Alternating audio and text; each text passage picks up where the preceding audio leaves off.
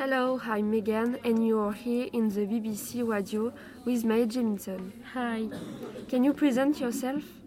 my name is Mae Carol Jemison. I was born on October 17, 1956. I'm actually uh, 64 years old. I was born at Decatur in USA, and I'm an African American woman. Tell me about your family. My mother's name is Dorothy, and she was a teacher. My father's name is Charlie, and he was a carpenter. We were three children, and I'm the youngest. My sister's name is Ada, and my brother Charles. Why are you a famous woman as pioneer? Because I'm the first African American woman to go in, into space in 1992.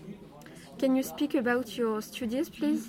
Yes, of course, I did a lot of studies, so I will give you a generality. First, I entered high school at uh, 11 years old. After graduating from Chicago's Morgan Park High School in 1973, I entered at Stanford University at the age of 16.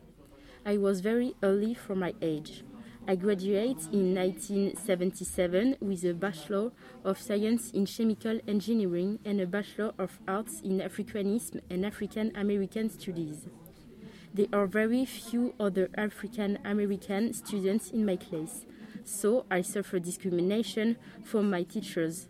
At Stanford, I represent the Black Students Union, which was a political student organization. I'm also pursuing studies related to my interest in space since my childhood.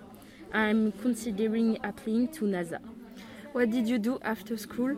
Which activities have you decided to do? At the age of uh, 24 years, I joined the Peace Corps. I was a doctor in Liberia and Sierra Leone from 1983 at 1985 as a general practitioner.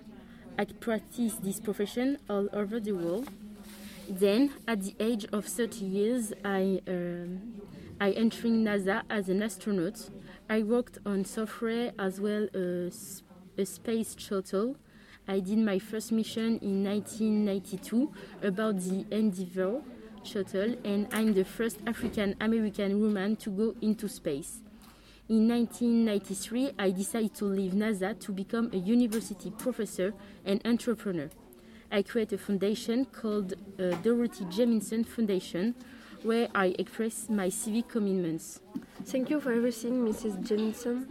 You're welcome. Have a nice day. Bye. Bye, see you soon, and I can't wait to see uh, you again for a new interview.